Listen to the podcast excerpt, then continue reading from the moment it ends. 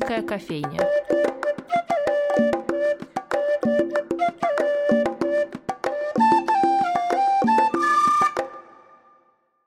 Добрый день, дорогие слушатели радио «Фонтанный дом». С вами Анастасия Филиппова и программа «Шумерийская кофейня». Первые дни сентября в Петербурге по традиции заняты Днем Д. Это фестиваль, посвященный Сергею Довлатову. И в этом году темой выбрали творчество в суровые времена, что наша передача бесконечно близко. Поэтому сегодня у нас в гостях Анастасия Принцева, руководитель фестиваля. Анастасия, здравствуйте.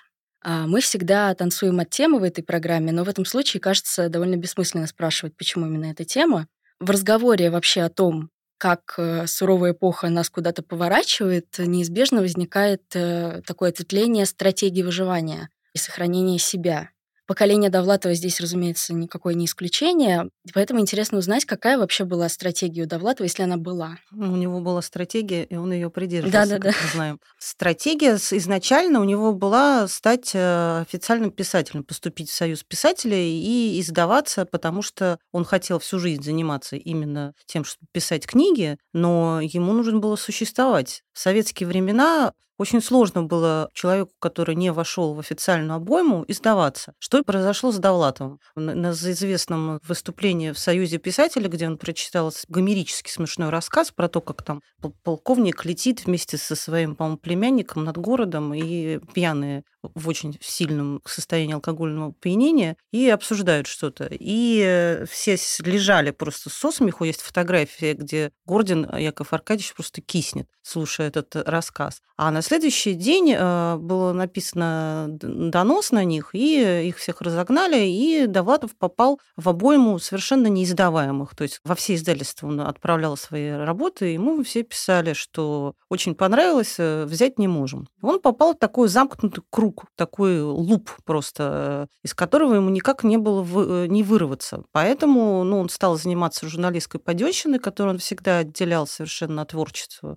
и считал, что это нормально, заниматься просто такой совершенно халтурной журналистикой. Ничего зазорного в этом не видел, потому что он не считал, что это какая-то высокая литература, собственно говоря. Не стеснялся этого. А стать официальным ему не получилось, и поэтому стратегия выживания у него изменилась. Он искал мучительно какие-то подработки, то вот редактором в Костре был, когда там редактор ушла в декрет, то еще как-то, но денег у него не было, и времена становились все суровее и суровее, и тот известный компромисс, который он себе позволил, и о котором он написал книгу, состоящую в том, чтобы можно заниматься халтурой, но пытаться стать писателем. Этот компромисс у него не удался. И в итоге уже сначала выперли Бродского, а потом Довлатова мягко намекнули, что он тут фигура нежелательная. Его взяли в отделение милиции и две недели там били. И совершенно открытым текстом говорили, сказали «вали». Очень быстро сделали ему эту визу в какие-то кратчайшие сроки. И ему просто пришлось уехать, у него не было выбора.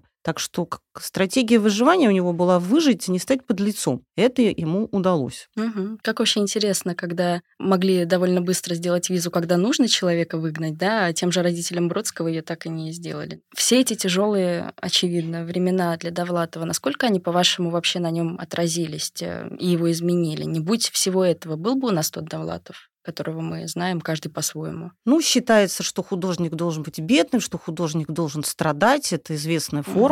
Угу. Особенно в России. Ну, не, я слушала, один раз послушала в Эрмитаже очень смешную фразу, экскурсовод сказала, что вот, и вот когда Рембрандт обнищал, это и сделало его великим художником. Причем мне понравилась эта взаимозависимость, но, может быть, она и есть, потому что если бы Довлатову не приходилось страдать, то мы не знаем, какой материал бы он использовал для, сво- для своих книг, потому что именно преодоление вот этих страданий и есть содержание его литературы. Именно как раз вот эта вот стратегия выживания. Поэтому я вообще не люблю очень сослагательное наклонение. Я считаю, это совершенно очень странная формула. А что было бы, если uh-huh, бы? Uh-huh. Ну, не было бы. Зачем этим заниматься? Это какая-то...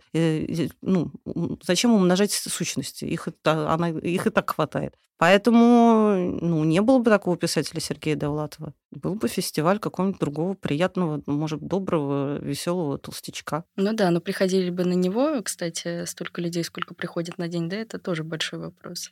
Ну, почему? Бывают же такие вполне успешные. Вот Брюлов, например. Жил себе весело и счастливо. Хороший был художник. И Рубинс тоже. Такие живиальные, вполне успешные художники и творцы тоже нам известны. Да и Леонардо да Винчи тоже не сильно страдал. Ну, выгнали его пару раз, но он не сильно от этого, по-моему, переживал. Переехал в другое место и там занялся своим творчеством. Угу. Ну да, тут еще всякие ответвления вроде живописи и писательского искусства. Ну да. Возвращаясь к фестивалю, в программе его, как всегда, которая впечатляет и масштабом, и наполнением, намечены в том числе лекции о самой эпохе, да, на фоне которой поколение Довлатова и он сам существовали. Как вам кажется, время, в котором мы существуем, оно чем-то похоже на то, потому что любят сравнивать, например, там, по реакции людей или отсутствию реакции, ответу искусства на то, что происходит, насыщенности культурного процесса и вообще? Ну, наш идеолог нашего фестиваля, историк-краевед Лев Яковлевич Лурье, очень любит исторические параллели.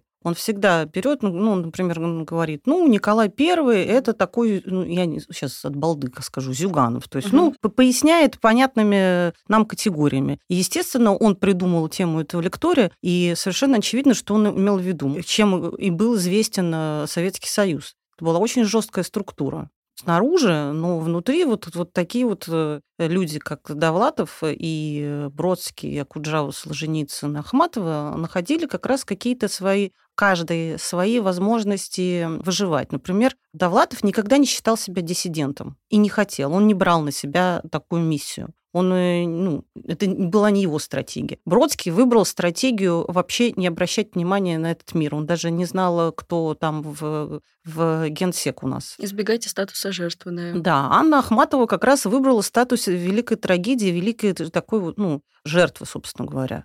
Вот три совершенно разные и вполне себе действенные стратегии. Кто-то там, например, вот в Москве, да, там они выбрали, там Алик Гинзбург и так далее, они выбрали как раз совершенно такой жесткий путь борьбы с режимом. Вот мы назвали так навскидку четыре совершенно действенные категории существования в таком консервативном жестком государстве. Продолжая эту тему параллелей, вслед за Львом Яковлевичем. Постоянная тема – это город Довлатова, да, и экскурсии у нас, например, тоже проводятся по его Ленинграду. А как, по вашим ощущениям, осталось ли в нашем Петербурге двадцать третьего года что-то от Ленинграда, который застал Довлатов? Даже по ощущениям. Да зайдите вы во дворы Рубинштейна двадцать три, где он прожил больше двадцати лет. Совершенно такой Ленинград, который воспел великий фотограф Смелов, и который, на котором сейчас паразитирует вся молодая поросль фотографов, даже иногда не зная, что это придумал Смелов. Этот ленинградский кот,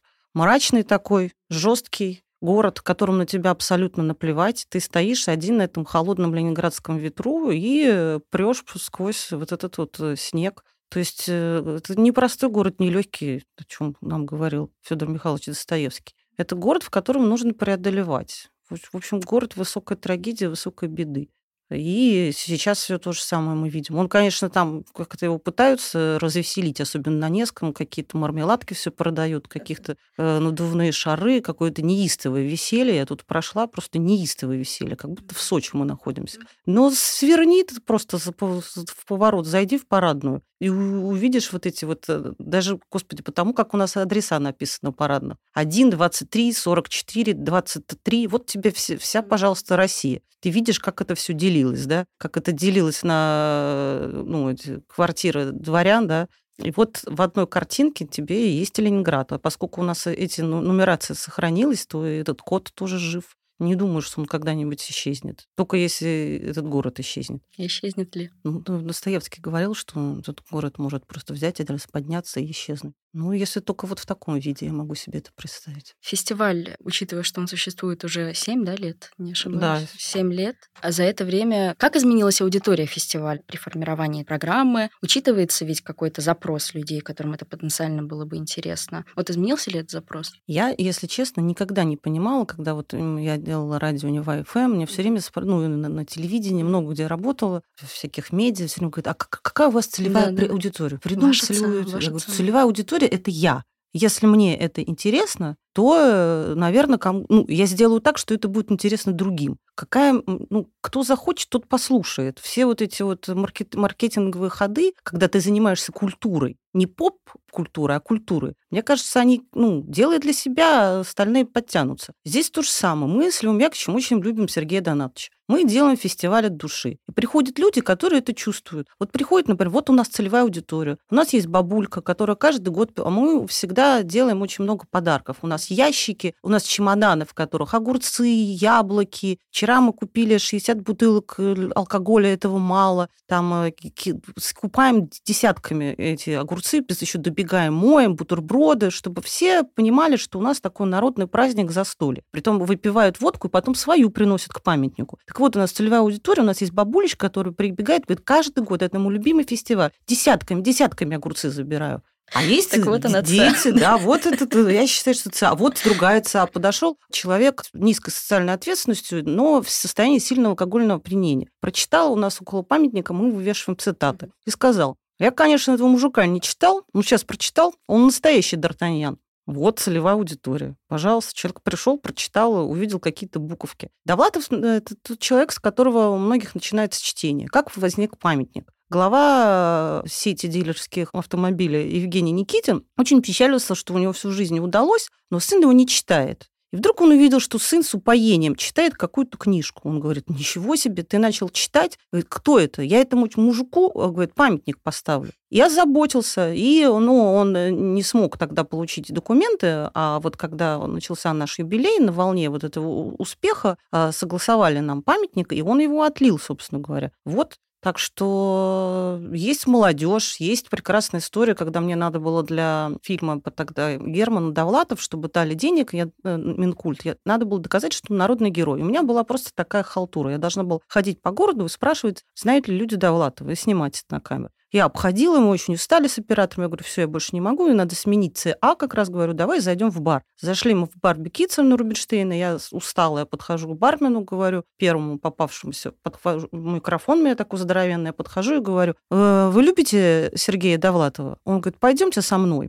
Мы вместе с оператором идем за ним. Если кто был в Бикицере, знает, что туалет там очень маленький. Он заходит в туалет, и у меня на глазах начинает снимать штаны. Снимает штаны, у него на двух ляжках огромный цветной Довлатов из подписью «Абономат», одинаковый на одной и на другой. И я настолько растерялась, что я взяла вот этот микрофон, поднесла к Довлатову и говорю, а у вас какое любимое произведение? Сверху раздался голос «Наши». Я говорю, вот это, в конец надо этого ролика. И когда в Министерстве культуры посмотрели на ляжки, они поняли, что это народный герой, и фильм сделали. Это еще до фестиваля было. Тоже целевая, целевая аудитория.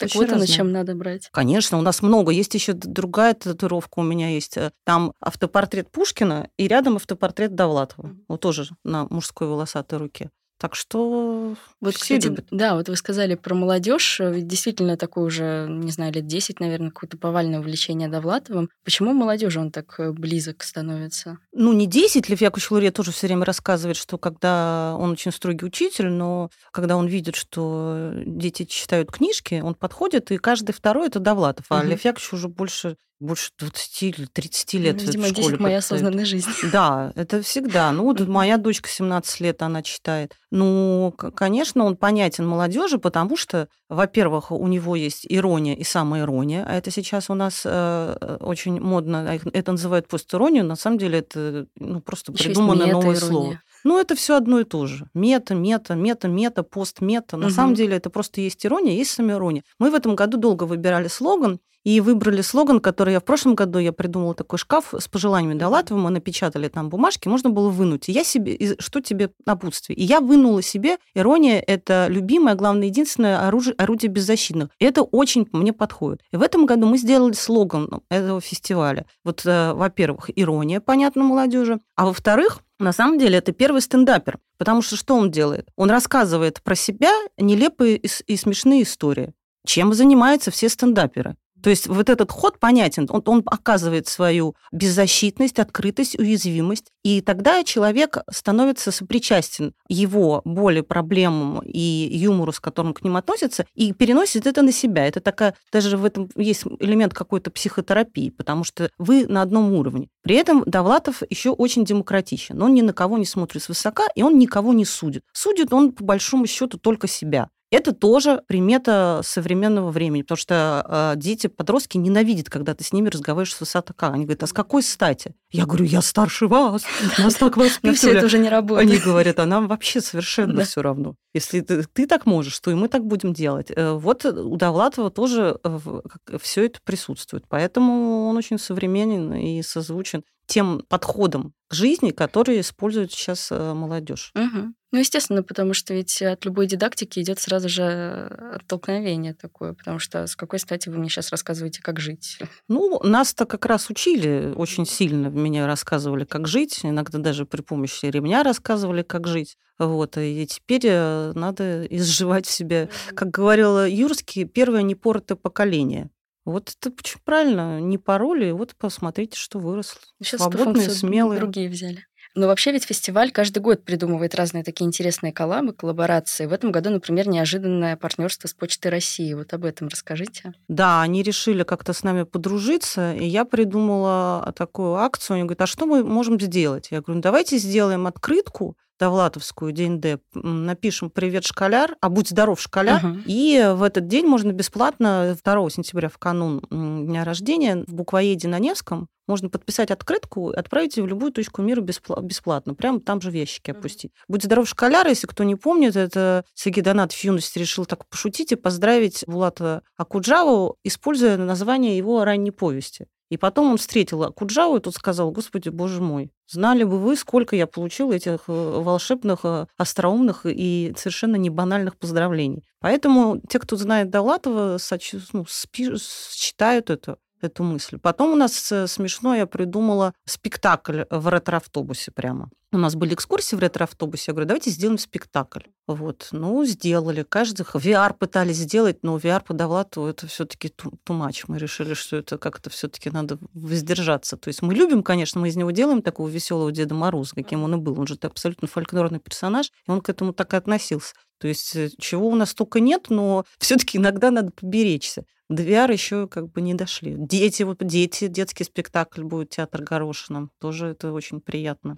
Каждый год чего-то выдумываем. Я посчитала, у нас в этом году семьдесят два мероприятия. И помимо основных, это лекции, кинопоказы, спектакли, квесты, экскурсии, открытые микрофоны. Вот у нас вот всякое новенькое каждый раз что-нибудь прибавляется. Я уже устала придумывать, но все равно что-нибудь выдумывается. Ну и люди подтягиваются. Ты им предлагаешь, а они раз, и вы вместе что-нибудь придумываете. Это очень интересно. Довлатов объединяет, получается. Выходит ведь, что вы начинаете готовиться к следующему году фестиваля прямо вот в день, наверное, начала этого года, да? Нет, когда я заканчиваю фестиваль, я чуть-чуть выдыхаю и начинаю готовиться к Дню памяти жертв блокады восьмого сентября. У меня не очень удобный график в этом да, плане.